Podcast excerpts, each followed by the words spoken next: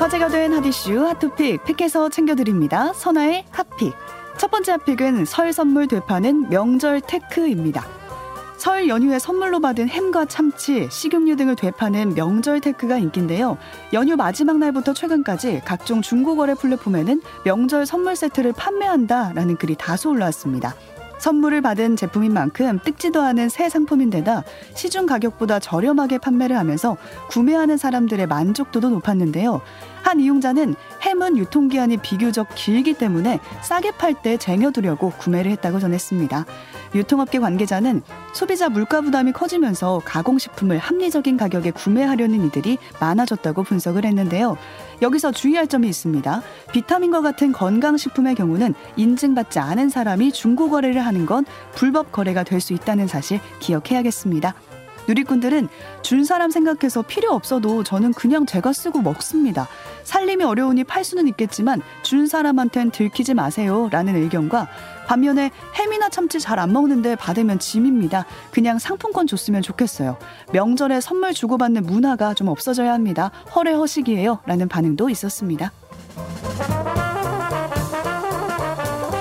두 번째 핫픽은 아들 요구에 여탕 찍은 엄마입니다. 일본의 60대 엄마가 30대 아들의 요구에 따라 여자 목욕탕 내부를 여러 차례 불법 촬영을 하다가 붙잡혔습니다. 지난 24일 일본 언론에 따르면 엄마는 지난해 8월부터 최근까지 나고야 시내의 한 목욕탕에서 이용객들을 몰래 촬영을 했는데요. 방법은 이랬습니다. 탕 안에 가지고 들어가는 목욕 바구니에 소형 카메라를 숨겼고요. 그 위를 각종 목욕 용품과 빗, 수건으로 덮어서 의심을 피했습니다. 하지만 지난해 12월 탈의실과 욕탕을 여러 차례 왔다 갔다 하는 엄마를 수상하게 여긴 한 이용객이 직원에게 이를 알렸고요. 직원들이 목욕 바구니를 확인한 결과 소형 카메라가 발견돼서 경찰에 넘겨진 거죠. 경찰 조사에서 엄마는 20년 동안 히키코모리로 지낸 아들이 여탕 내부를 촬영해 달라고 했다면서 조금이라도 아들에게 심리적 안정이 될까 해서 요구에 응했다라고 진술을 했습니다. 아들은 해당 영상을 편집해서 판매할 목적이었다고 밝혔는데요. 누리꾼들은 영화 마더가 생각납니다. 저 방식을 우리나라에서도 따라할까봐 겁나네요. 근데 탕에 폰을 들고 오는 사람도 있잖아요. 그것도 금지시켜야 합니다. 라는 반응 보였습니다. 세 번째 픽은 10초 앞당겨진 지구 종말 시계입니다.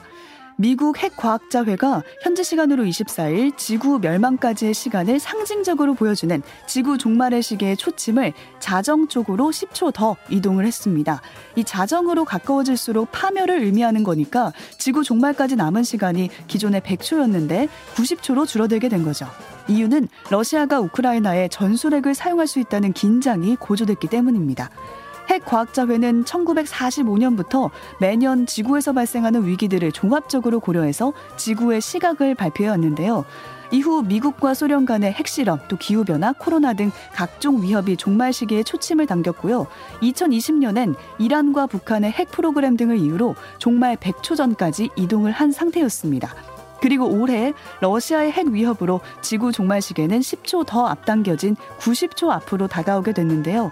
누리꾼들은 어떻게 해도 시계를 앞으로 돌릴 순 없는 건가요? 10초란 단어가 무서워 보이는 건 처음이네요. 푸틴 보고 있나? 라는 반응 보였습니다.